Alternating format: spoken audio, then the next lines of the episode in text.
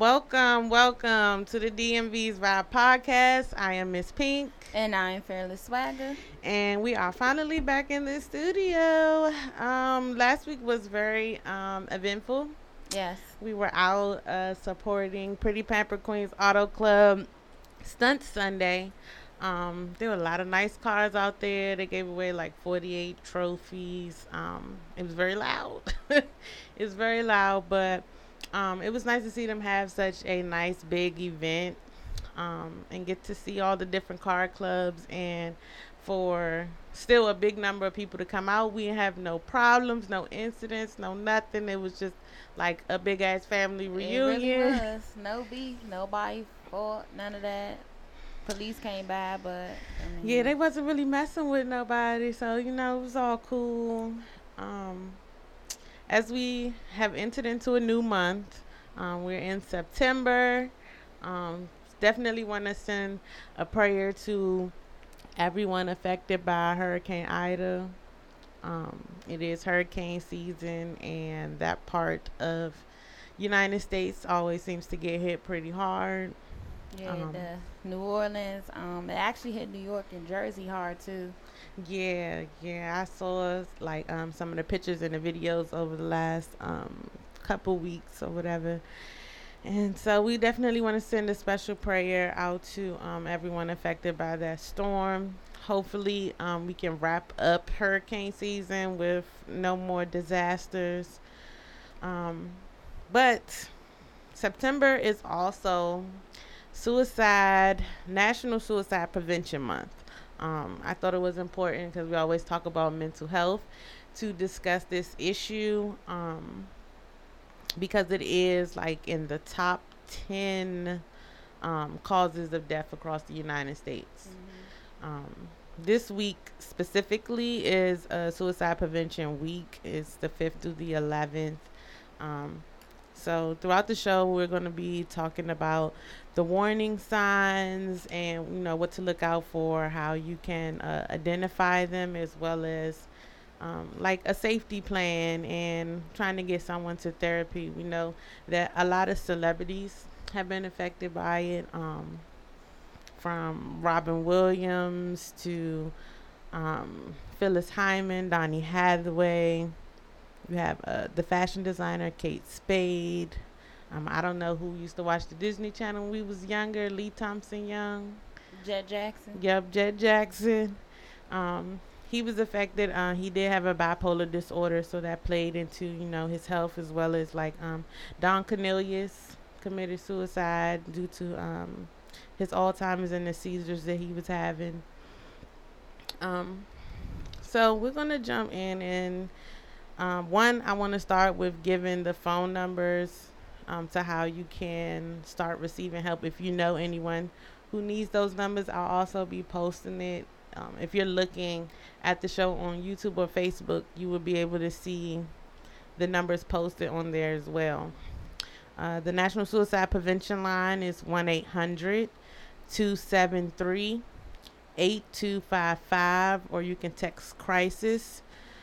I'm sorry, you can text hello to the crisis text line at 741 741. It is free and they're available 24 hours a day. Um, they do have a specific text line for um, the Veterans Crisis Line. You would text hello to 838 255 to connect with the Veteran Affairs responder. Um, so I was looking over, you know, a lot of information this weekend, and um, the most recent study showed in 2019 it was um, number 10 on the leading causes of death across the United States of America, with 47,500 people affected. That's a lot of people. It definitely is a lot of people. Um, I didn't even. I was scared to go and look at what the numbers were for the age ranges. I um, know it's it's significant significantly have gone up in um, young people. Um, a lot of, I mean, you have elementary school age children that have taken their lives. Um, more than like I remember growing up as a kid, we didn't have kids committing suicide um, the way that you see that nowadays. And I know that um, there are probably other factors that play into um, childhood or child suicide, but the numbers with suicide is in kids is a lot. Yes, absolutely. Um, I know it's specifically from, especially working with the school system. Mm-hmm. You you can see a lot of those um, what they call as warning signs in some of those kids, and um, that's why you know it's so important to try our best to remain positive because you don't know what people are going through at home. Mm-hmm. Um, it's been, I specifically being home through the pandemic. Um, you have people who just have too much idle time, and sometimes being home wasn't the best for some of these kids for their situations that are going on in their household. And so, um, I know that the state of Maryland specifically is looking for more therapists um, within to to deal with the younger age children, as well as um, more social workers that can deal with the mental health in households. Well, if they would actually pay the therapists and social workers, you would actually have um, more people in the field. But it's not a lucrative um, yeah. career monetarily because you do have some people who are in it because they're in it for the kids. They love what they do. Um, but they're to live, to work, and live and maintain a decent household as a social worker, as a therapist, anybody that's in these type of fields, especially in the mental health field, um, people that work in group homes with these people, they just don't get paid enough. Don't get paid enough, and um, some t- certain jobs, and I'm gonna say mine specifically that I have right now. Um, they want us to be like the middle person between uh, like a social worker mm-hmm. and um, and the customer, but we are not equipped to deal um, with people who have ty- different types of mental disorders because that is majority of the people who need um, who need assistance from the state. Mm-hmm. And so when you have people that are coming in there, and then we're the people that they talk to, you know, when they're trying to get their assistance and their benefits, um, sometimes we we're not equipped because they they don't do training for us and you know if this situation happens this is what you should do and i feel like it correlates directly back to you know what happens with the people pol- who have mental disorders and dealing the with pol- the police the police yeah um it's just if jobs implemented certain things um it would help cut down i think on a lot of um what I'll say now in the world a lot of leading causes of death. I will definitely say um, I know a lot of people get upset when they hear the term defund the police, defund the police. But here's my thing. When I when I hear about situations where and this happened, we've had situations in DC where you call a police officer because somebody is having a psychotic episode, they have a knife they have a butter knife. I can't remember if it was a man or a woman who had a butter knife in DC and they ultimately murdered this woman. And the, the thing about it is, as an educator who has been at a school where a child has tried to attack another child with a knife, who has had to de escalate a situation and I don't have a gun, I don't have a baton, I don't have anything but my voice and my hands to protect myself and a lot of stuff that they teach the techniques that they teach um, those of us who work in schools in special education it don't work. So a lot of times you're doing stuff just to protect yourself but we still can de-escalate the situation. So if we as educators can de-escalate a situation that is very violent where everybody goes home free goes home to their family or whatever or you know a lot of times the kids that are involved will um, end up maybe going to the hospital or something like that. But nobody gets hurt then the police officers can do the same thing. Absolutely. They we have to de-escalate a situation. We have no choice because we have to not only do our keep ourselves safe because we have families that we want to go home to but we got to keep these children safe and these uh, the children involved in the situation safe and the children in the schools safe. So police officers need some type of mental health training or something like that to learn how to de-escalate a situation because it's not equal force when someone has a knife and you have a gun and you're shooting them. That's not equal force. Right. And Absolutely. if they're having a psychotic. And then when you have family that is clearly telling you that this person has a history of whatever mental illness and they're telling you that they're having a psychotic episode, okay, so you assess the situation differently, but you cannot you can't fight fire with fire. And that's a lot of things when you watch some of the videos of these situations. If you're up here and the person's up here nobody's de-escalating. Yep. No the situation is only going to get worse. And we have to learn how to deal with that. Because i have worked been in situations where kids have had homicidal ideations and um suicidal ideations. And it's hard.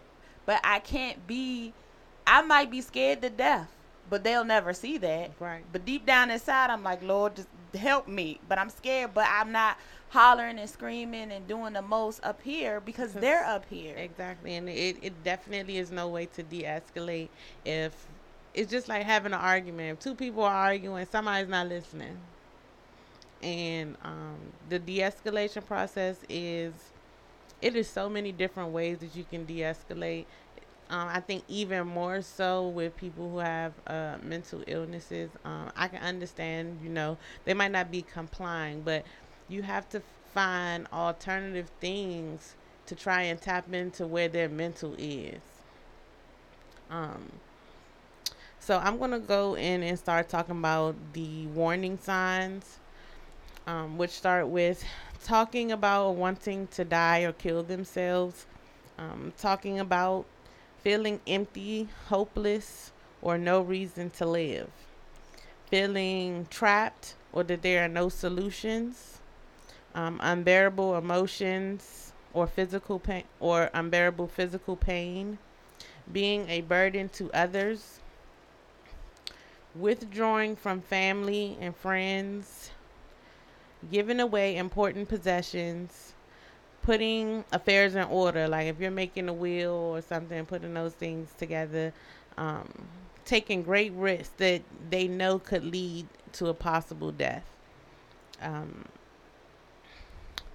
also, it could be extreme mood swings, um, making a plan or looking for ways to kill themselves, like uh, lethal methods, feeling guilt or shame excessive increase of drugs or alcohol, feeling anxious or agitated, changing eating or sleeping habits, and showing rage or talking about seeking revenge. Um, those are just warning signs, but it could stem from other things. Like um, most people who think about committing suicide have suffered, like we said, it's some type of mental illness or disorder. It could be that they're um, experiencing depression. Um, and not all of these behaviors could lead to them doing suicide, but it is a risk factor that could lead them to show, exhibit the behaviors or the warning signs. Um, the chronic pain, the substance, the substance abuse, um, a history of suicide attempts, a family history of mental health issues, a family history of suicide, exposure to family violence, whether it be physical or sexual abuse, the presence of multiple firearms in their home. Um, they said that a risk factor could be recently released from prison or jail. Um, that was one of the things that um, I discovered that sometimes people who have been in prison, whether no matter how long it is, they suffer from certain traumas. A, a lot of them um, have trauma. First of all, a lot of inmates, when they get locked up and they go through these psych evaluations, a lot of them are diagnosed with something. And here in the great United States of America, we do not rehabilitate our prisoners At all. Okay? Nobody, nobody can sit in confinement for 23 hours. Okay? First of all, the average attention span of an adult is 45 minutes. So just imagine, you know, they they're sitting there for 23 hours doing nothing. We don't give them the opportunities even if they are able to earn a degree, uh, get a trade, earn a skill, when they come out here, you don't have people willing to give them a second chance. Mhm. And so that causes them to have those feelings of, well, I have no purpose. You know, I'm here, I'm trying to change my life. I around. paid my debt to society. Paid my debt to 13th Amendment. But um but now I'm still stuck and I don't have nothing to do and I can't do anything. I can't better myself and so they end up killing themselves. Mhm. But also, I will say cuz I actually had a friend who took his life and it sh- literally shocked all of us. Actually, the anniversary of his death is coming up in the next couple of weeks. But it shocked all of us. Like when I got the phone call, I was like, huh, "Who? What? Like they did what? Nobody saw this coming, and it was unexpected. So even though there there are warning signs, sometimes there are none. There are none. mhm. Like we was all together the month before, or but chilling, partying. Two months later, he blew his brains out in his mama basement, and his mother Yeah. came home and found him like that. and that that's trauma you know it, and i think a lot of people who um i've heard people say that someone who commits suicide is doing a selfish act i can't agree completely that it's selfish but because they're they're focused on there's no one that can help me through what i'm going through Mm-hmm. but also them taking their life means you're spreading the pain that you had now amongst everyone who really cared for you Especially because he had kids, so it's like, like Yeah. dang, now now the kids, you know, what I'm saying they don't have their father. So, but I also think about in the black community. Mm. Um, these are things that we need to be comfortable with talking about. If you have um suicidal thoughts or you're going through things, go to therapy does not mean that you are crazy. Therapy there's nothing wrong with seeking help, talking to someone about whatever that's going on. But in the black community, we have mental health is so taboo and it's such a a subject that nobody wants to speak on. Just like when you when one of the signs they were talking about having a history of yes, an unbiased opinion. That's why I went to therapy. But um having a history of mental illness in your family. There are families that have histories of mental illness, but you don't know that why? Because back in the day, They- they that's the family member that they Swept swept under the rug, or mm-hmm. that's the oh she just different, or that's the one that they would send away to the insane asylums or the hospitals and everything. But those were the ones that you didn't talk about. So you mm-hmm. don't you never knew that your family had this history of mental illness. And you're trying to pinpoint where where is this coming from but it's like okay well your aunt had this issue or your mom had went through this at one point in time when she was younger and all this other stuff. So we especially in the black community we have to get out of that mindset. We have to be open and honest to talking about mental illness and suicidal thoughts. Um because i saw a thread that talked about the black women in hollywood that have all went through different things that may have felt suicidal at one point in time and it was a lot of them Yeah. I mean, you had Tamar, Fantasia. Um, they actually put um, Yeah, and Tamar had like a she had like a public meltdown. uh, yeah, and Tamar really tried to take herself out. Mm-hmm. So it's just it's extremely hard and that's why um if y'all heard me mention before with anybody who goes who becomes um who gets to that level of stardom or celebrity status when they come into that money and that lifestyle unknowingly um everybody know can see other celebrities. But to know what it really entails you really have to you know be in that, of that status.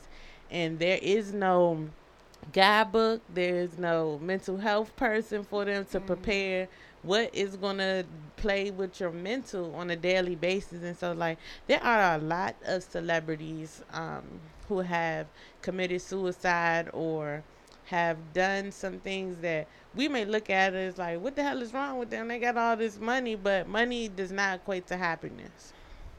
I tell people this all the time. Like, money does not equate to happiness. And like, well, if I had all this money, I would be happy. And I'm like, do you You'd be happy that you wouldn't be in debt. That's do you be happy realize how many millionaires have taken themselves out of here because they spent I remember Mary J. Blige said this one time in their interview cuz you don't know who's really here for you mm-hmm. or they're here for your money and your fame. And so these people struggle with that because you got all these people that want to be your friend, but in reality, they're they really do. not your friend. Right. All they all they care about is um riding off your fame. You know what I'm saying? Yes, money money helps a lot. Like somebody said, it does help. It does help. You know, but it's also because it's like once you pay off it's like we're looking at it from a lot of people look at it from okay i have all these bills i need to pay. So once your bills are paid let's just get that out the way. Once your bills are paid and you don't have to worry about those things bothering you every month and you've bought all that you can buy now. Right. What other happiness are you going to have just having a whole bunch of money if you don't have other people surrounded by surrounded around you with good intentions because there's always going to be um, unfortunately money can uh, change somebody's loyalty quickly. Very very much so. When people find out that you make a certain amount or you have more money people will people, definitely change. And it's people out here who even prey on people's families because they see oh well they come from this and they come from that. Like look just because somebody make it look good don't mean that it's all that's cracked up to right be. and you think about it even when when you have some celebrity children that have killed themselves or taken themselves out and it's like oh well they grew up in all of this and da da da da but some of them they look at our lives and they're like oh i wish i had that sense of normalcy uh-huh. that we had i wish i could go somewhere without cameras being in my face or 50 million thousand people asking me questions about my mom or my dad or whatever the case may Whitney be. Whitney Houston and uh, her daughter, for example. Whitney Houston said multiple times on that TV sh- when they had their TV show that mm-hmm. she was mad because she could not have a regular like family day without cameras being in her face. And that stuff takes a toll on you. It, it takes a toll on you mentally because yes, it's great to be to have the fame and to have the money and to live the lifestyle you want to live, but to have that sense of normalcy, it takes a toll on those people. Yeah, I don't want the fame. I take the money, but I don't want the fame. Um, but then, and you also have to think about these people. These are the same people that when they're out with their families and they're like, no, I don't want to take a picture. Then you bashing them on the internet. Do you mm. want a camera all in your face when you out right. to dinner with your family? No. People got mad at how Kanye West treated the paparazzi, but that shit is real. Like, I don't even like when people unknowingly put me on camera as a regular person. So imagine being at that stat and having to deal with it every single day, whether you're in a good mental health space or not.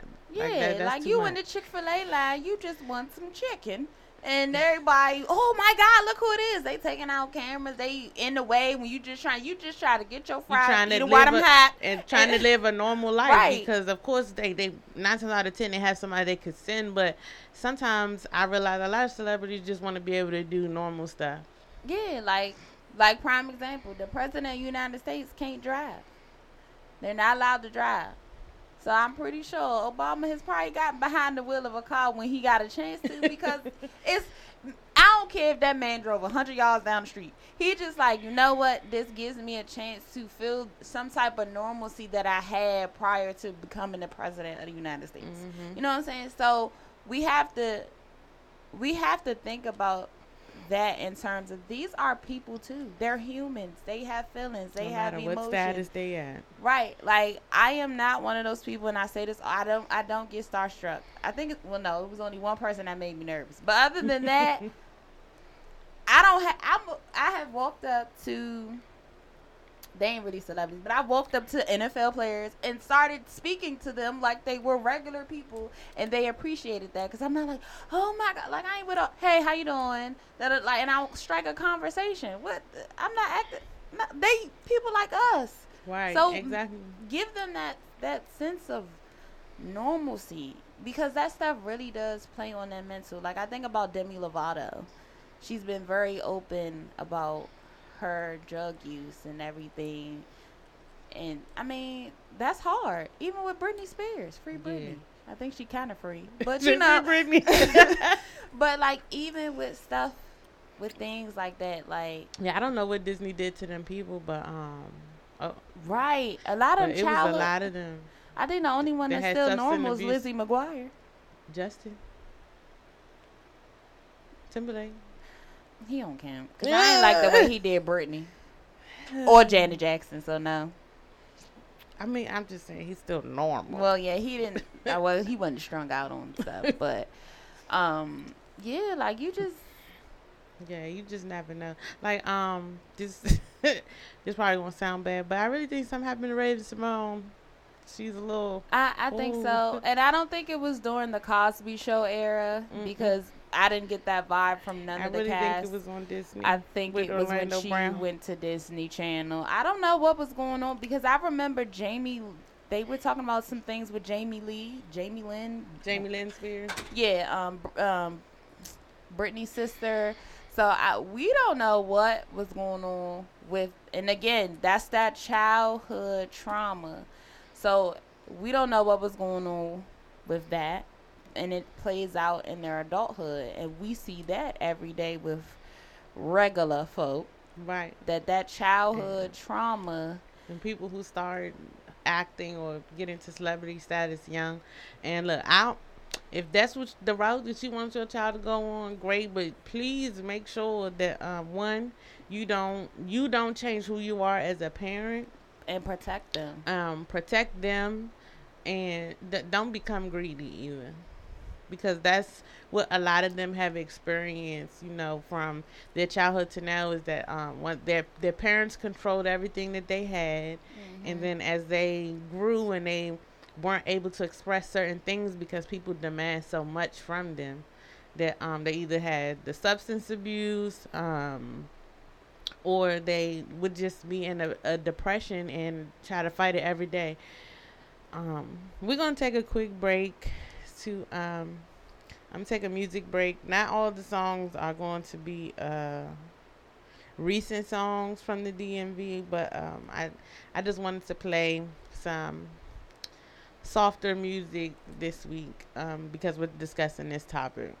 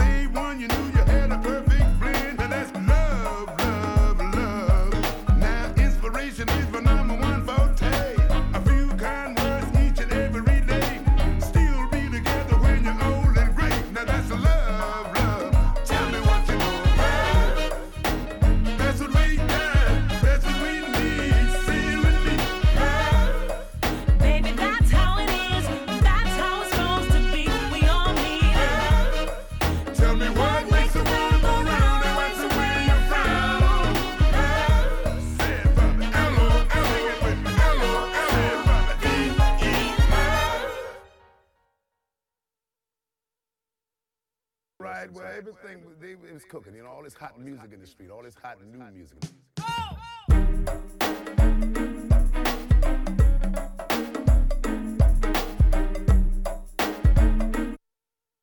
Single, simple meaning of the term revolutionary. A revolutionary is a man or a woman. Not easy.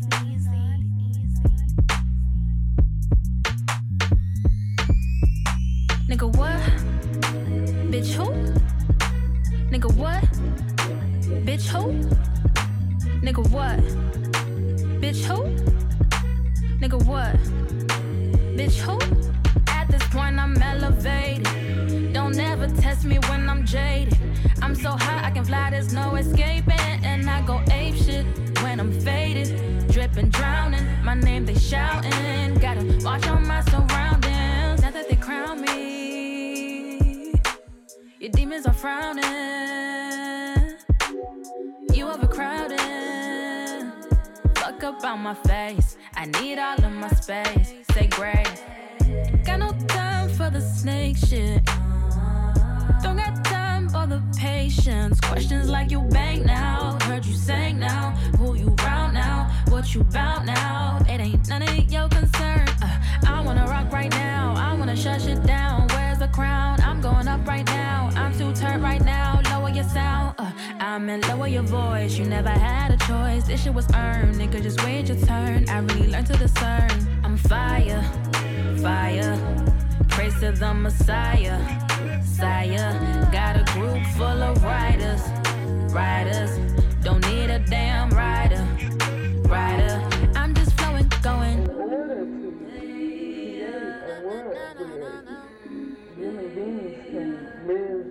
Love and be healthy and create, we have to completely Going, going. the entire fabric of society. You I'ma have to keep flowing, overturn flowing. The economic Okay, welcome back. So um I had to play that song by Chuck Brown, Love, and the last song I played was by Henri B. Styles called Release.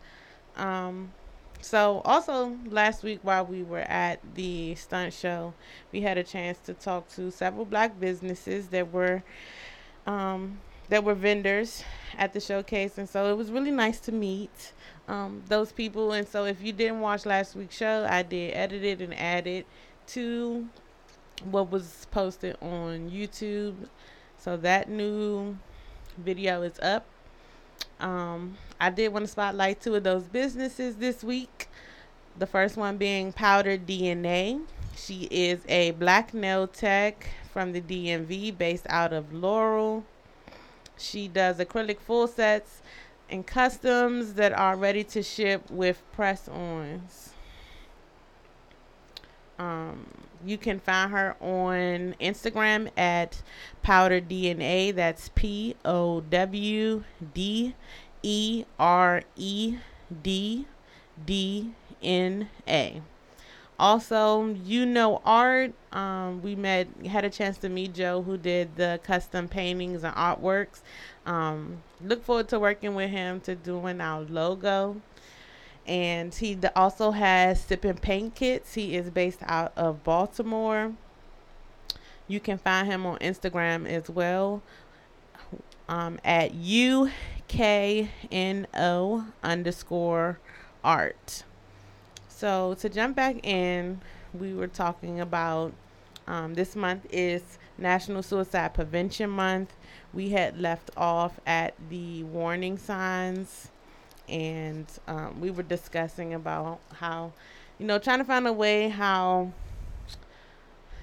I'm more focused. I don't want to say more focused on, but the level of inclusiveness for mental health when it comes to the DMV area, especially. Um, because there has been so much going on. I think gentrification has played a big part.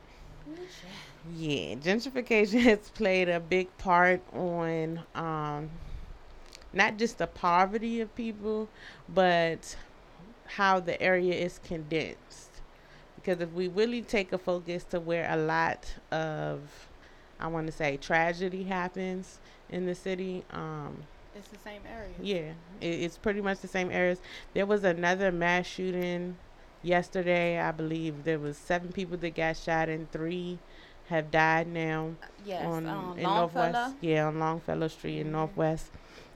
Um, it's really sad because it's like at this point, what is I don't want to put it all on the mayor, but at some point when you you have crime that keeps happening in certain areas, at what point do you have someone go in and try to talk to people to see like what is wh- where is your mind at? for this to continuously keep happening and then it's it's like it's innocent people that are being hurt and uh, it really pulls at people's heartstrings when there's so many children Merle gotta go. Merle. Merle. Merle. She gotta go. Like, Yeah. I'm not even a DC resident, but it's interesting to see how much the city has changed. Um, especially now that I work in the city. Um, I work in Southeast. Um, not on the Alabama Avenue side, but the very gentrified side. And I'm like in the morning, I'm just like, oh, okay, all right. It's it's it's really different. And growing up in the DMV, like you've watched how the city has changed, and it's crazy because now Landover is becoming very Caucasian. Uh, I been going to the Planet Fitness in Landover for the last five, six years. Um, I may have seen maybe one white person on average. Now it's a group of white people working out in the gym at four o'clock in the morning. Never seen it. Um, you got white folk uh, running down 202. Never saw that growing up as a kid. At like all. never, never. Um, but like going back to DC, it's a matter of first of all, we need to have officers that have some type of compassion because even the black officers that are in DC, they're assholes and they're jerks. And it's just like they a- lot of times these officers hide behind their badges. And it's like take some time talk to these people. Ask them what's going on. Ask them why you know, a lot of times and the crazy thing is working with um students that were from Southeast, um having students that were losing friends in the street or that were outside when their friend got shot.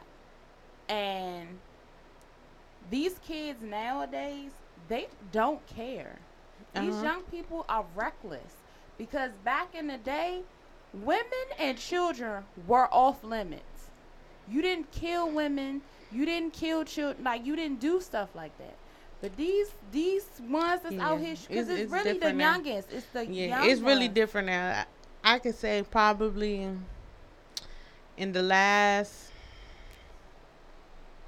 five to eight years it's certain neighborhoods in dc that still carry that same That beef. yeah, not only do they carry the beef, but it's they still have some people in their neighborhoods that carry that whole mantra of, you know, clear the street out before y'all do what y'all gonna do. Mhm.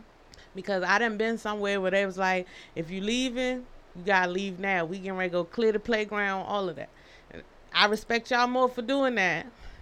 But it's still like, why is the beef so bad? Like y'all don't own none of this shit. That's the part that uh, behooves me. uh, is y'all literally living in these Section 8 houses, buildings, fighting over the, the building that not name one of y'all own. Like, y'all out here beefing and y'all don't even know why you're beefing. You know what I'm saying? Just because your cousins and them or your uncle and all them was beefing with this whatever. So y'all just carrying on this beef. And it's not just in DC. It's literally all Yeah, over the all hoods over. in America.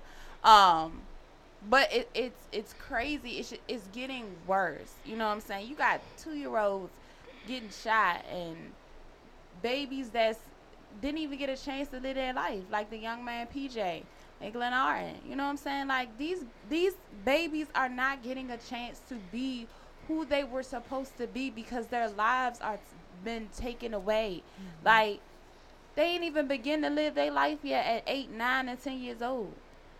And it's crazy because it's it's 12 and 13, 14, 15, 16 year old kids that are that are out here doing it. Think about those carjackings that was going on. They wasn't the grown people. No, they was teenagers. They was teenagers. It- These kids are thir- 12 and 13 years old with 9 millimeters car- uh, carjacking people. Make it make sense. Where Where's the dis- There's a disconnect somewhere in our community. Some Somewhere. These these kids are hurt. They're they have seen things. they've gone through some. There's something that is causing them to want to act out in this manner, and it's like, where, where's the disconnect? Like, where we gotta find that. We gotta figure it out. Yeah, um, I heard on I, I want to say it was the radio of how like a lot of schools have lost like the funding to be able to do um, certain trips, and from my experience, I got to go on a lot of trips throughout the whole time I was in school. Yeah, these kids don't go the- nowhere. yeah, they don't get to go anywhere, and I think that's another thing when you live in a place and all you see is negative things and a lot of poverty, and it looks like nobody is making it out of that situation. It becomes a mentality of, I can't do no better than that. Because look, they still here. All these people grew up here, and they still here. It a lot of people in DC have never left DC. Never, and it's sad. It is because we it's not a lot of beautiful going places. across the line to PG County. Yeah, like if, go to the other side of the world. Whether whether you leave the country or it's just going to California, go try your best to go and experience another environment, city, another country. Do whatever you do to try expose your kids to show them that it is more things out here in the world than what they see on a daily basis. And um I, I, I tell I know people get mad at me. They're like you're not a parent. You don't understand. Just because you wasn't exposed to something don't take that away your opportunity away from your child. It, it's the same thing I say when I used to do this program with park and planning um where I would cook different dishes and then I would blindfold our kids and have them taste it. Some of these kids have never even heard, let alone tasted some of the vegetables that I brought in. Yeah, these kids don't eat vegetables. Trust me. yeah. I see the lunches y'all send your children to, to. but it's like, oh Put well, my mom don't. bag. My mom don't eat that, so I don't eat that. I'm like, but have you ever tried it? And a lot of people have that mindset. That's why we got adults out here that only eat chicken tenders and French fries when they go places. when you out of you don't go out of town to eat chicken tenders and french fries you could have stayed at home and did that but we do i just work in that education like i see so much and i have seen just how the i guess the decline in the mental health and of our children. Um somebody said that's why they expose their child to everything let her know it's more than just what's going on today. Uh, exactly. But i've seen such a, a, a decline in just our kids and just Mhm. how they are like i remember working with my high school students my first year like i would literally ask them questions about you know because when we talk about their mental health we have to think about growing up we didn't have the internet so mm-hmm. cyberbullying and all that We had the internet, but our parents had to pay for that. That dial-up shit, AOL took a long time. if somebody picked up the phone while you was in the house that you got to start all the way. all over. right all right carry on um so we didn't have a, we weren't exposed to as much as these kids Mhm. are and so you you just see the difference because we were i was having a conversation about social media and i just was like what is it about the likes and the follows Mhm. like we live in such and you see this now with adults. We live in such a place where everybody needs validation. Mm, But people don't know how to validate themselves. absolutely. and self it's a lot of self-esteem issues and it's a lot of we see a lot of mimicking behavior and oh well if this person is doing this and i'm trying to get to i want to be like them but that person ain't shit for real but to them that's they did the best thing since sliced bread Yeah, people only going to show the good. right and They're so not going to show you their struggle. this is what we see with these kids. Like honestly, these new drug dealers, y'all different. I could respect And- the ones back in the day. and y'all lazy as fuck. I can respect the ones back in the day. They took care of the kids in the hood. They made sure that them kids wasn't on the street. They they did they did things for the kids. They did book bag drives and they bought the kids shoes and they did y'all new drug dealers. Y'all just ride around and half y'all don't even have cars. I, what do I don't know what I don't, know what they be doing. They don't. They don't. They they not available half the time. Like, half, what- the other what- half the time they ain't got what you need. Like what what are y'all doing? At least at least them drug back in the eighties and early nineties, them those men that were in the streets, they took care of these kids. their community. They took They care was the of ones that would be like, listen, you but little brother go to school, you know, get your education and stuff like that. But these new joints, I I, I don't know what Yeah, the I don't know. I don't know. I don't know. And you I and you think- see and this is what the kids look up to. And so this is their mentality. Like I gotta be out here carrying guns and shooting everybody to be Mm. I don't even know what they wanna be. I don't think they know. They they haven't even got a chance, and I think that goes back to that exposure thing where they haven't had time to think about what they want to be, nor have they been able to meet people who have achieved certain things. And so, um, I know when people had like career day has changed a lot in the schools, and uh, when we was younger, career day was popping when I was in elementary school. But nowadays, um, I I- got some career day stories for this past uh um, it, it's not just even so just the parents that come in and do career day. Sometimes I think the school board should try a little bit harder to expose Mm-hmm. children to different type of careers. And I'm like, y'all, what what is so hard about having somebody from the high school come in? and talk to these kids about the different trades that are offered at the surrounding high schools. Like it's certain it's small things and changes that could be made to help, you know, jumpstart these kids' minds to I think, think- differently. nowadays we're so focused on the Common Core bullshit and all this other stuff that we aren't really teaching the kids how to survive outside of sitting in the classroom. Um, now the school that I used to work at had career day, but I don't think they properly screened these people. Uh, cause one, she was a hairdresser. Okay, she telling her story, but sis had to tell them how she used to be a stripper and how she was going through a divorce and she was like, Inappropriate. ma'am, they didn't need to know all that. You could have just told them what you had to do to become a cosmetologist. We did not need to know that she was sliding out of pole stadium, sis. Like we ain't need to know none of that. Like you know what I'm saying? But anyway, um, but I just I really do think that we need to do better. Now I have worked in elementary schools where in elementary school where they focus on career day. But you also need to implement that in high school as well.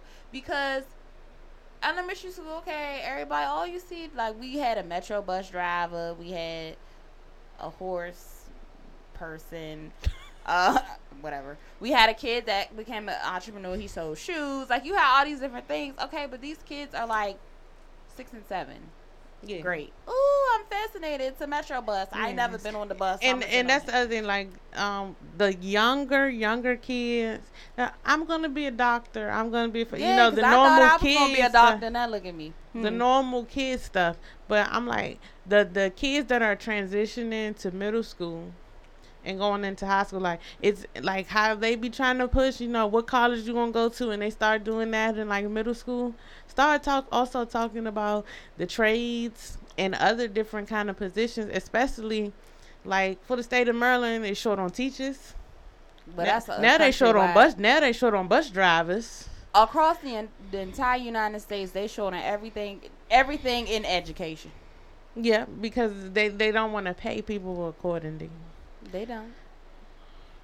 um we're gonna uh jump back and go to um a couple more of risk factors involving uh suicide prevention and awareness um loss of a loved one legal troubles financial difficulties and interpersonal stresses which could be a mixture of shame harassment bullying discrimination or relationship troubles. Um bullying is another one of those things that uh i'm not going to say that the world is sensitive about it now because there are definitely some real bullies but there's a fine line between bullying and joning because i came up in an area where joning was like normal. Yeah, because we definitely talk about each other. yeah, we talk about each other, and we still we'll still say good morning to you tomorrow on the bus, and do it all over again. Um, but bullying now has taken on, um, I feel like another monster in itself, because you do have children. I don't know, some of these children really are mean, and Nah, for real, kids mean. yeah. Like kids already say they had that show kids say the dumbest things, but sometimes you be looking at kids like, nah, where the fuck did you learn that? No, for real. Working working in education, kids are really mean. Like the stuff that be coming out their mouths, I be like, what? Because you be having to check yourself. Cause you be like, huh? Who the hell you talking to? Wait a minute. You know, um. So I, when it comes to bullying, I think also people have become so protective of their kids. So it's just like I think we have to get out of the narrative of everybody's so nice in the world because they're not. yeah, because there's and, definitely and, you, some and we're crazy people. teaching these babies like, oh, you know, no, that's not. Everybody's not nice. Every my mama, you said everybody not gonna like you. hmm Everybody not gonna be a friend. Everybody's not going to speak to you neither Right. just because you speak to them. Everybody not gonna want to hang around you. Everybody's not gonna treat you the same, and or everybody's not gonna. She would say like stuff like, you know, everybody's not gonna treat you how I treat you. Mm-hmm. Which is something that we probably should get back to with these kids because Absolutely. your mom, everybody's not gonna treat you how your mama and daddy did, and that's just a fact. You know what I'm saying? So when it comes, I guess when it comes to bullying, but yeah, some of these kids is assholes. Like for real, like some of these kids are little jerks. But I think we need to get back to teaching our kids to be strong-minded hmm because a lot of these kids aren't. At And all. the level of sensitivity, like even in sports, I hate a participation trophy. What the hell do you need that for? I'm against those. I never got a participation trophy in all the years that I played sports. For what? We lost. What I need a trophy for? We lost. Mm-hmm. Build your character and move on. Cry, boo hoo, and then move on. And then- Thanks for coming out. Thanks. for- Right. But I just. Don't I feel like you have to give children something to work and look forward to. Mhm. So awarding them when they haven't achieved anything, and then you've gone through this process for all these years now, and you get into adulthood and it's like, well, I mean, I did my job. Okay, you did what you were supposed that- to do. That is what we see now. I'm telling you, in education, Like people be wanting to get applause for being a parent. Um, you made yourself a parent. Right. Um, you're doing your job. but you see, but this is what you see. These new kids, they want something for nothing. Literally, like I remember, like kids were talking about, oh, I got new shoes because I got an A. What? I came home with a 4.0. My mother said, oh, that's what you're supposed to do. Congratulations, and kept it moving. These kids feel like every little tiny achievement that they do because this is what you're supposed to do as a kid. Oh, you got up and went to school this morning. We're going to go to McDonald's. That's what you're supposed to do. So then we create these adults that Feel obligated. feel yes that feel that have this obligation. And when they don't get what they want then they, they throw tantrums. Hmm so now you 18 years old supposed to be dropping the fries at mcdonald's you got attitudes, and i'm gonna call my mother because i didn't get da da da da da girl that's not how the world works. Absolutely not. but we are creating these kids. Like we're, we're we are literally rewarding them for doing what they're supposed to do. And when they become adults yes instant gratification. When they become adults they feel like oh well i went to work today. Okay congratulations. Yeah, and I think uh, people have to understand like it's oh we're not saying to not um, Reward applaud your kids, child. We're just saying for everything that they're supposed to do, you cannot give them physically an award for doing something that you require of them.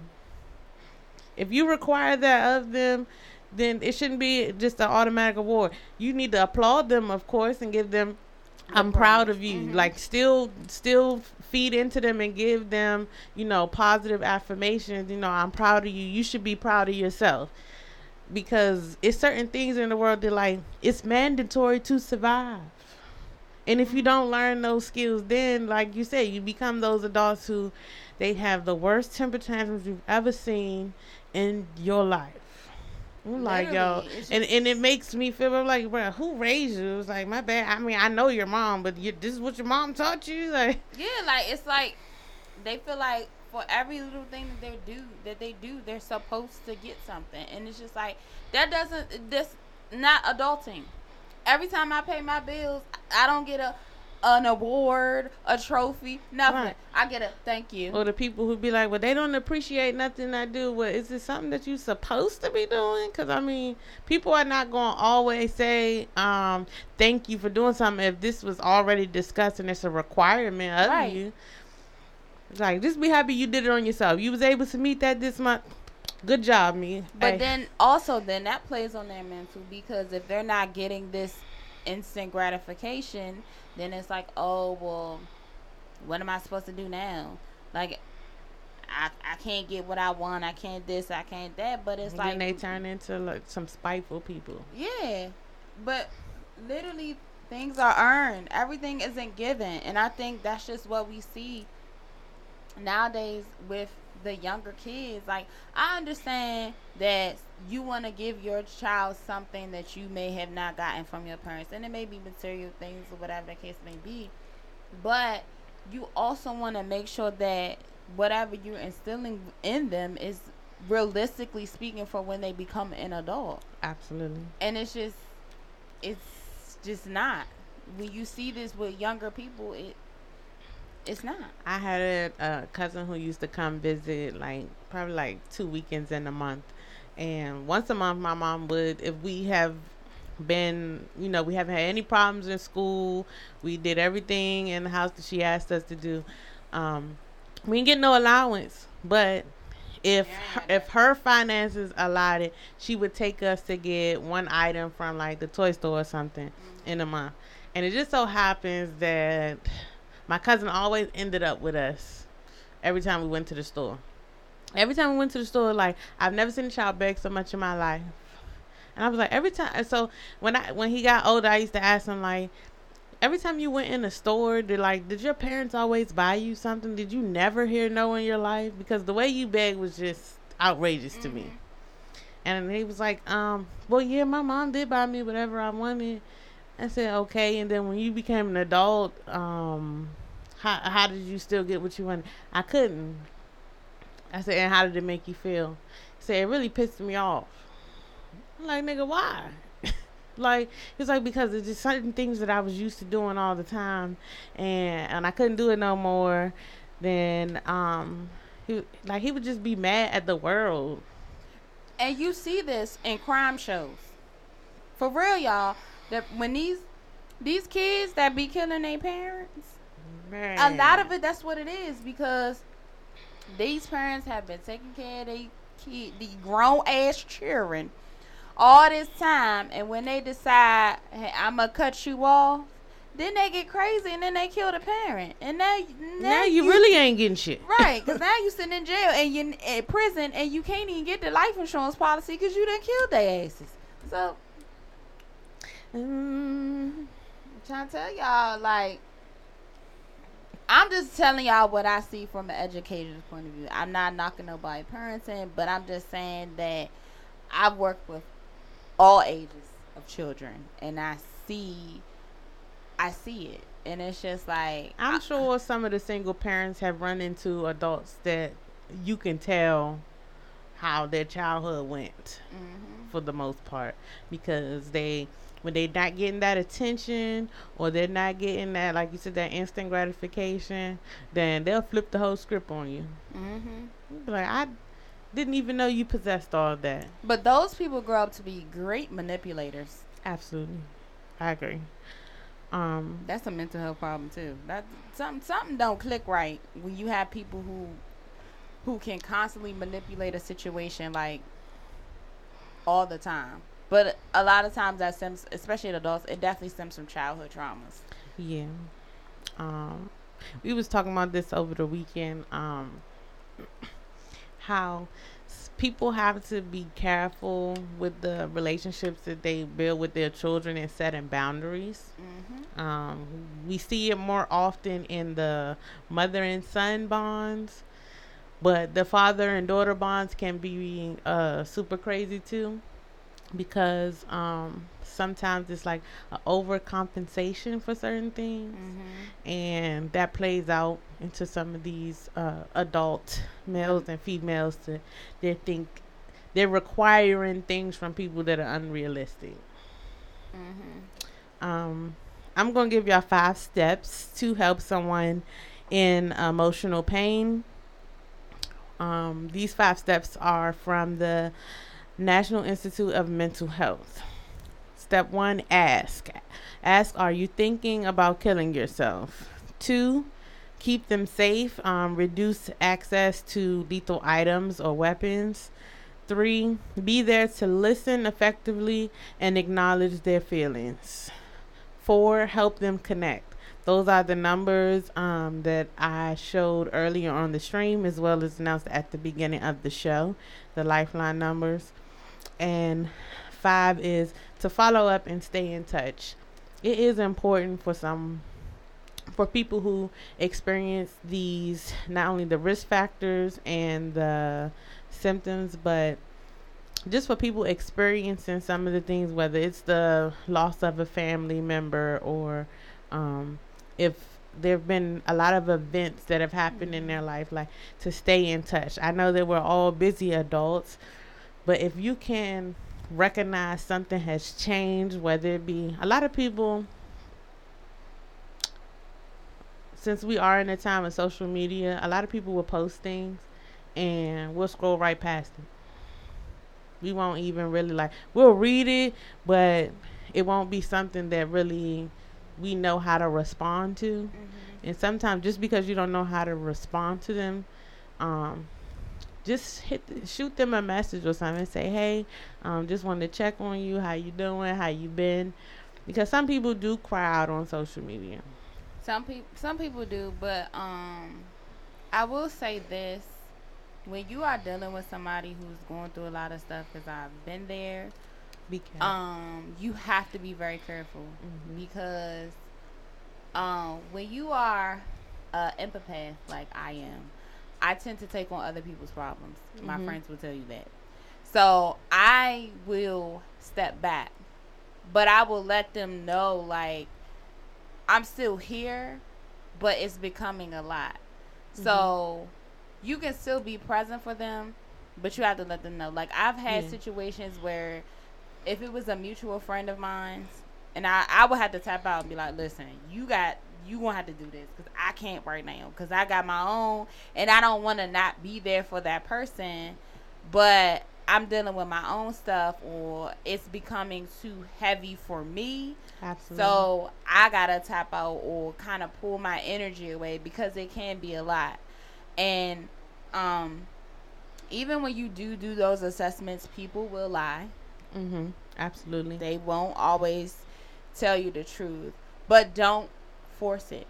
Don't force Yeah. it. Like if you ask somebody what's going on and they feel like they don't want to talk about it, then just be like, okay, I'm here, but don't force it because sometimes even that being forceful can cause it to escalate even more than what it Uh-huh. already was.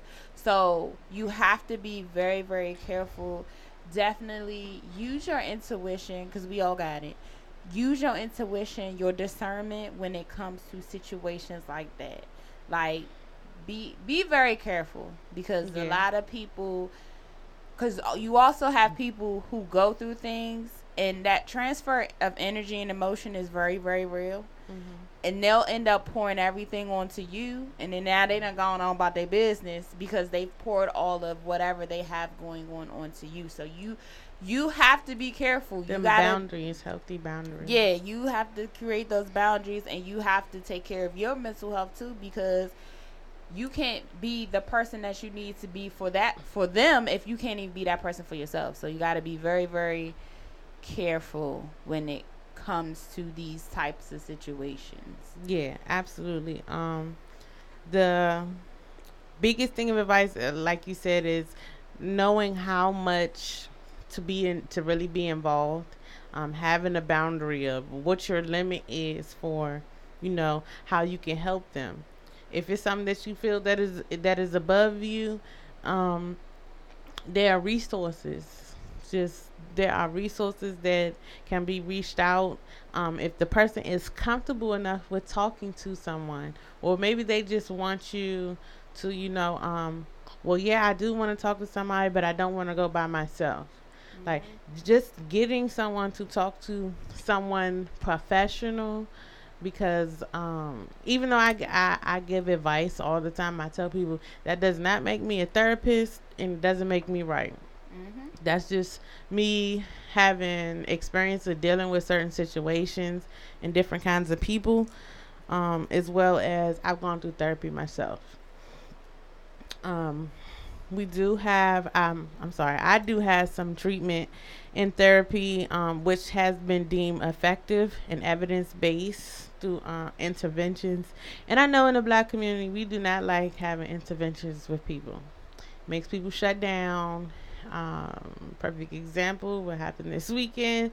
But um, there are multiple different ways. I am not a fan of medication at all but in certain situations people with different type of mental health disorders medication is necessary yes um, they do have two other forms of assistance. It's called cognitive behavioral therapy, also known as CBT. Um, it helps um, people learn of different ways of dealing with stressful events, um, as well as dialectical behavior therapy (DBT). It reduces suicidal behavior in adolescents, and the research that the National Institute of Mental Health is working on, they are trying to make it so that it helps at a, a younger stage, as well as you know their goal within. I think it was like their five year goal. So by 2025, their goal was to reduce the suicide rate by 20% because like the numbers over the last couple years have gone up and I gave the stats from 2019 and it was 46,500 people is a lot of people. That's a lot. Um, I will say with the cognitive um behavioral therapy, um, just so y'all know, I do, I have a whole master's in psychology, so I do know what I'm speaking about. Um, a lot of times they use that for because every mental illness that is out here, they don't have medication for that. So there are some mental illnesses where you you have to learn coping mechanisms Mhm. and ways to deal with yourself. So I don't know if you guys um know oh my god, I just lost his name. But he used to play in the NFL, he was a wide receiver, he played for the Miami Dolphins. He uh Brandon Marshall. Yeah. He played for the Miami Dolphins. He ended up going to the Denver Broncos. He was diagnosed with a um, personality disorder, but the personality disorder that he has, there is no like concrete. This is written out. This is the treatment. So he had he ended up going to school and learning more about his uh, disorder, so he could learn how to cope with it and learn how to deal with it. And he ended up having a successful career in the NFL because he was wilding out when he was with the Dolphins, but that's because he had the issue and didn't know that he had it.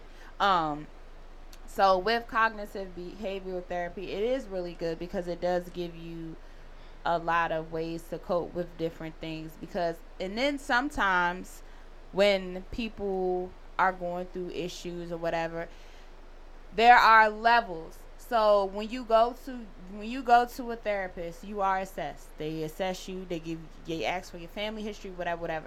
And they determine like are you like a severe case? Are you like they start to diagnose you kind of not necessarily immediately but they try to assess to see how they need to handle you, how they need to handle the situation. So when you go to this and they give you the, it is important to be completely honest Absolutely.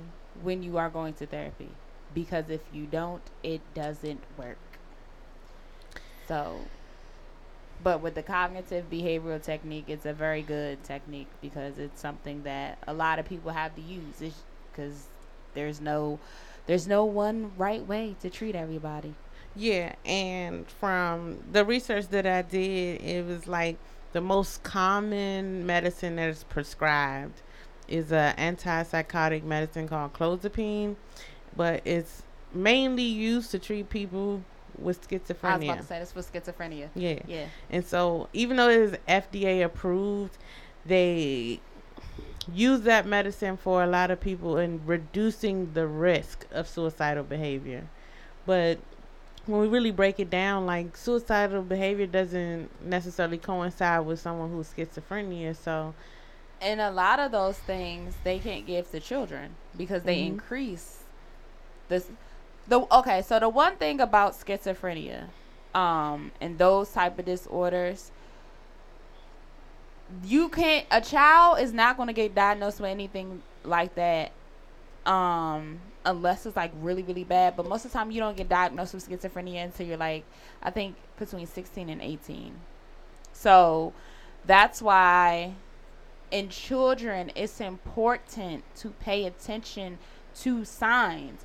Because a lot of times some of these kids and i'm just telling y'all being in education some of them that they you have to be a certain age before you go for a, a psych evaluation or certain type of evaluations because they're not going to check a child at like two or three years old when they already i'm trying to tell y'all when they showing them signs of the possibly being a serial killer they're not um, and there are signs there are signs they're not going to necessarily um test this child for that because they're like two or three years old.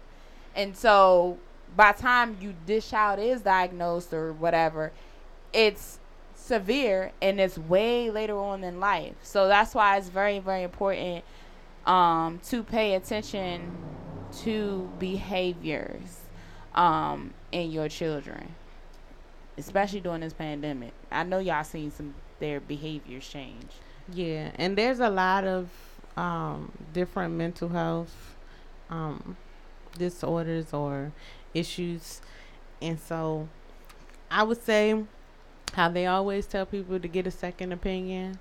Um, If you are not, I don't care if this doctor delivered your child. I always feel that it's best to get seen by multiple doctors. I know some of y'all is gonna cost some extra money, but to have a second opinion or a third opinion, so you know that one, they're diagnosing your child the right way, and two, to you can have it so all your doctors can help you with a safety plan or um, there's treatment, and I think it's really important before because granted the medical industry will be like oh yeah well we're gonna try to give your child this medicine before you get to I don't like Ritalin. yeah before you get to ADHD giving medicines. your child medicine be like is there other coping mechanisms or things that we can do prior to trying this Please, y'all. because they try 8 million things on us so you have to be adamant about like look before we get to this step is there anything else that we can do I'm gonna tell y'all again, coming from I have worked in nothing but special education for the last eight years, and really, when it comes to mental health, um, different issues with these babies, y'all are y'all child's advocate. You have to advocate for your child because some, and I'm gonna tell y'all this. I have worked with children that were deemed ED they didn't have not name emotional disturbance whatsoever okay? So you really have to advocate for your child. Because if your child don't need an iep then you make sure that they don't end up with an iep if your child especially when it comes to adhd medicine i am not a fan because i have had students where when they start taking those that meds they are zombies uh-huh their personality change. They sleep all day. They don't have an appetite. So you, It's- so and you don't get to see their personality. right, like I'd rather have you flipping tables and cussing me out instead of sitting here looking like Yeah. you were yeah zo- zooted out off of the meds. I dealt with a child like that, and it was it, it used to scare me. I'm like, okay, I know you took your medicine today, but and I'm happy that you can do your homework, but now it's like you're you're not being yourself, and even though sometimes your natural self can be a little bit much, I'd rather be able to see your personality and you be able to play with your r- friends normally because the social part of um, some of these disorders is very important for these kids to be engaged Mhm. because soon as they get labeled and separated it plays on their mental health more It really, it really. One thing about when it comes to mental health, and this is just even as a society, it's just not with kids in schools. We need more inclusive behavior. We need more inclusive growth. We don't have things in society where someone can feel more inclusive. And I'm not talking about like you know someone that's in a wheelchair or someone that's deaf or blind. We do do things to make them feel inclusive. Mm, like they got the whole paralympics Right, but people that have other types of disorders that we can't see, um, or mental disorders, we don't make them feel included. And honestly, even in education, you see this. You see this a lot, especially when you have a child that's difficult or a child that has behavior problems. They isolate these kids from these classrooms, and then these kids are not included. And these babies can feel this.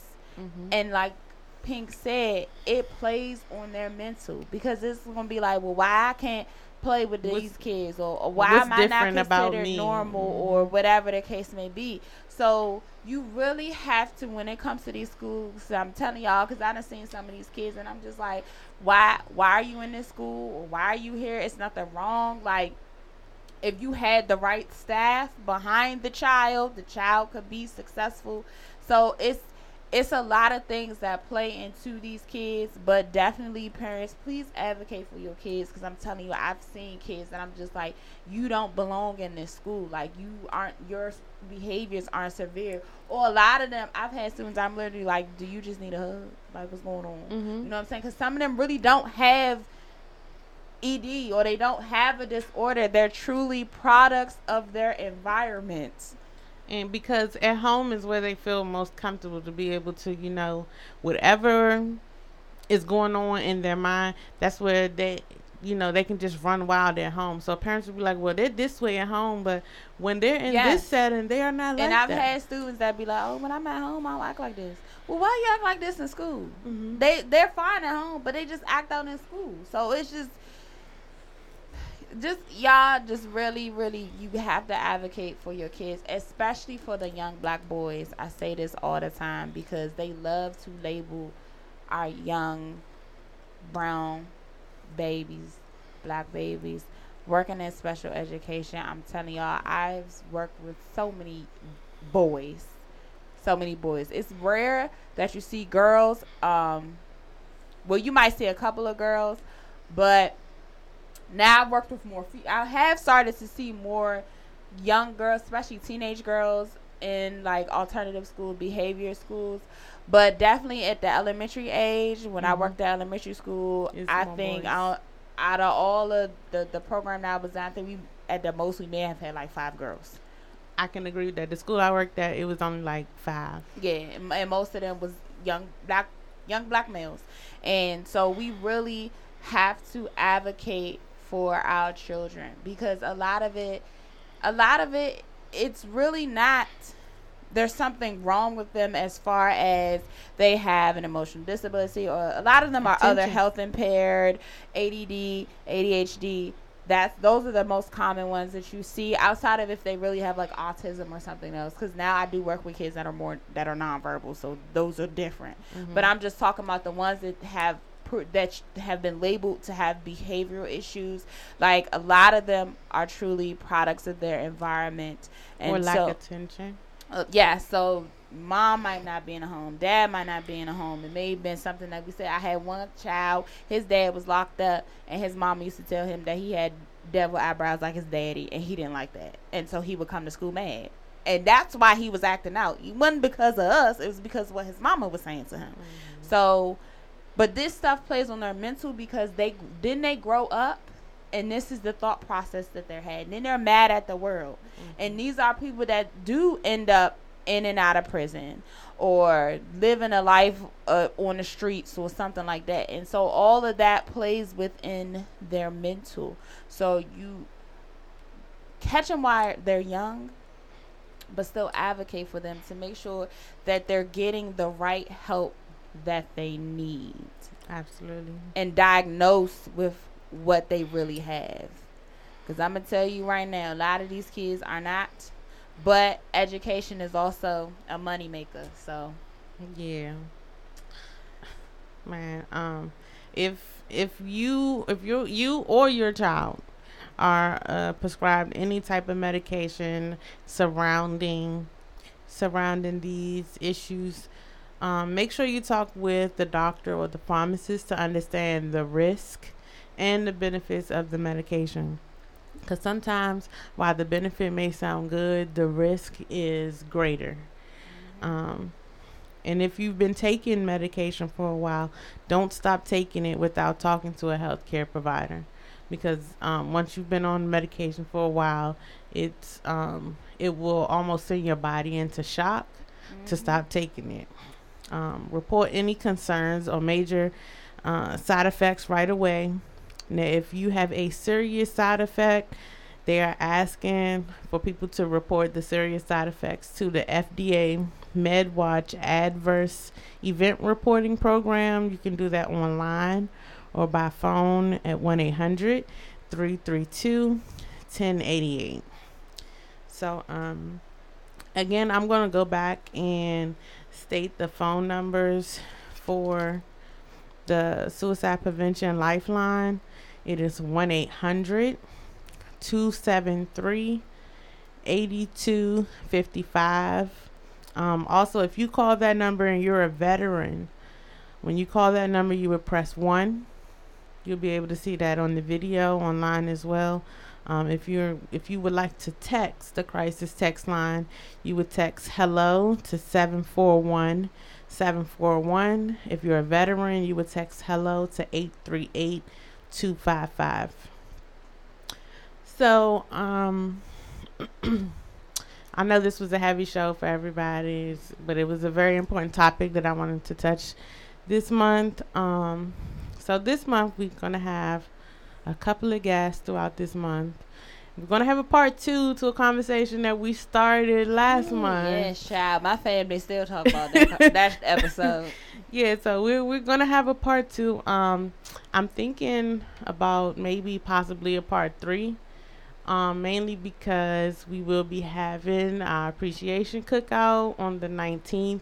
Um, as much as we love everybody who supports us, we will be sending out messages to um, invite people, and then once we get those numbers, then I'll we'll make an adjustment to see you know how many more people we can accommodate.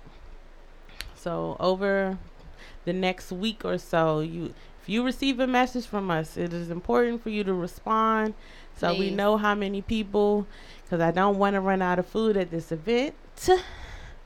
Um, so that day is September the 19th again, and um, we will be live, recording live from that event as well. Um, I think that'd be a good time to, to continue talking about that topic too Yes. getting everybody's different sides. Um, I know later on this month we're supposed to have a musical guest Yes. as well as um, Dre from Legend Book Bag Co. is coming to hang with us on the 26th. Um, I know this is a little bit far out, but we are looking forward to. There's going to be an event that we're going to be a part of in December. Um, networking with the Michelle at her pop up events. I'm looking forward to that. Mm-hmm. Um, as well as I'm going to go ahead and run through the events that we have for the month of September so far. So, tomorrow, Custom Customized Community Market is having a Labor Day bash from 12 to 5. It is free entry at St. Charles Mall. They will have a prize wheel, a DJ, food trucks, um, and they'll have stuff out there for the kids. So, again, that's from 12 to 5 at St. Charles Mall on the 11th, right here outside of Iverson Mall in the tunnel on the former mill side. Pretty Pampered Queens Social Club is going to have their pantry drive from on the 11th, that is from 12 p.m. to 4 p.m. On the 18th, Jewelry by K's and Bartending Beauties are going to have a sipping shop at the park. That is September the 18th from 12 to 5 p.m. at Gwynn Oak Park. They are still collecting for vendors. I think the vendor fee is like $30. Food vendors is $40. Um, I do have all this information posted on the podcast page under social events, as well as you'll be able to, to see the flyers posted on the videos for YouTube and Facebook. Um, I guess we can get ready to wrap up our wisdom of the week, week, week, week, week. Um, I'm gonna just say for y'all because this show was very, very uh, it was a lot. Um, definitely check yourself, and I say this in a way like not attitude or whatever, but your mental health. Um, you know yourself, okay, and you know yourself better than anybody else. One thing that I am very for personally, I'm I am very self aware. My friends will will tell you that I'm very self aware of, of when I've had enough, when my attitude changes, when I just need to take a break, when whatever, whatever. So definitely check yourself. And it's okay to say no. And it's okay to not be okay. Um me and my friends, we definitely the two that I talk to on a regular basis, we always check in with each other, always do like a mental health check, like how are you feeling today, like what's going on. And I'm very honest, like, hey, you know, I'll be like, oh, I just had a moment or like whatever, whatever. But I'm self I'm aware of that. And so you have to you have to be aware of you, your triggers. You have to be aware of when things are becoming overwhelmed, when things are becoming too much, and then tell people, even on your jobs, tell tell your boss like, hey, you know, this is a lot. This is becoming overwhelming. This I, I need to step out. I need a break. I need something because you can't be the best you if you're if mentally you're not there, and then you can't be who you need to be for your for your friends if you can't be that person for yourself. So that's why I said always check your check yourself. check yourself in a sense where where is my mental at, at this moment or at this time okay? That's when i when i say check yourself that's what i'm talking about. I'm not talking about you get right clap back at the neighbor or something like that. I'm talking about checking yourself as in where you are mentally this week or where you are mentally in this moment or whatever the case may be okay so definitely take that time to really check yourself. So it's almost like doing a self evaluation. Even with those questions that um, Pink gave, where you can ask somebody else, ask yourself like, it's nothing wrong with talking to yourself. Okay, it's nothing wrong with that. Ask yourself, how am I feeling today?